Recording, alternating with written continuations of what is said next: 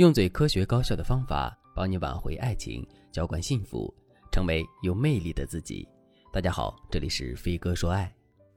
我的学员艾米问我：“老师，我在婚姻里一直很隐忍，但是我现在好难受，我不知道该怎么办。”我说：“我给你的建议就是别忍了，你愿意做到这一点吗？”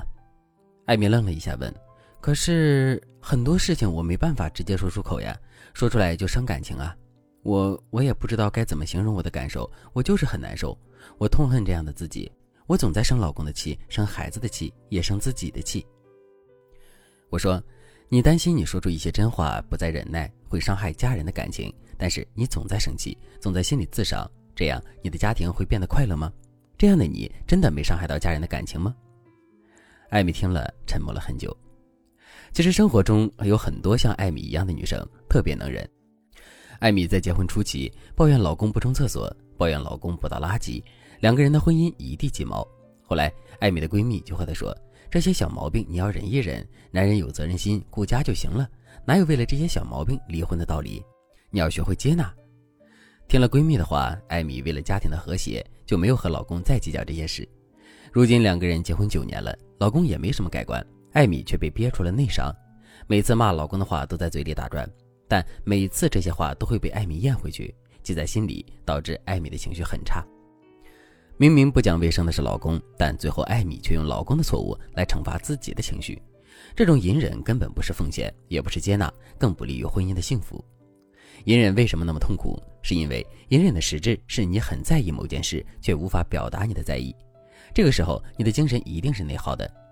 这种状态就好像是你下周就要考试了。同时，你要追的剧已经快结尾了，你知道你该去学习了，但是你还是点了下一集。在看剧的过程里，你心里想的全是考试，你恨不得马上放下平板去看书，可你始终没有动。于是，在睡前，你无比懊悔，特别生气，你用情绪惩罚了自己，可事情并没有什么改观，这就是内耗。如果婚姻里产生了这样的内耗，你总是对家庭里的某些事情隐而不发，你一直在忍，并且产生了焦虑的情绪，那你一定要及时改变这种状态。如果你不知道该怎么做的话，那你可以添加微信文姬零幺幺，文姬的全拼零幺幺，让我来帮助你修复婚姻，找回爱情。一般情况下，内耗有两种解决方案。第一种解决内耗的方式就是彻底放任。就比如你考试过关的几率很低，你一直在内耗，但是你突然下定了决心，明年再考，这个时候你的内耗就解决了。再比如你老公不爱冲厕所，你老想说他，总是不说，隐忍导致了你的内耗。后来你彻底无所谓了，也不爱管老公，也就不在意这件事了。当然，我这么说不是真的让你放任老公的坏习惯，只是告诉你彻底放任的含义是什么。这种解决方式能解决当下的内耗，却更有更深刻的隐患，所以是一种消极的处理办法。但是生活中很多人内耗的时候，都会采用这种彻底放任的方式来缓解内耗所带来的伤痛。第二种解决内耗的方式就是不忍了。也就是说，你要通过自己的行动去改变自己内耗的心情、受损的情绪，还要积极的去改变整个事件的走向，用实际的行动打破你的内耗。比如，在考试复习的时候，你总是定不下心看书，一直追剧，可是你心里很焦虑，剧情也看不进去，那你就立刻告诉自己没必要，该看书就看书，然后立刻放下手机。再比如，在家庭里，你很想告诉老公你不喜欢他那么邋遢，但是你怕说了影响夫妻感情，所以一直隐忍。那么从现在起，赶紧把双方的沟通提上日程。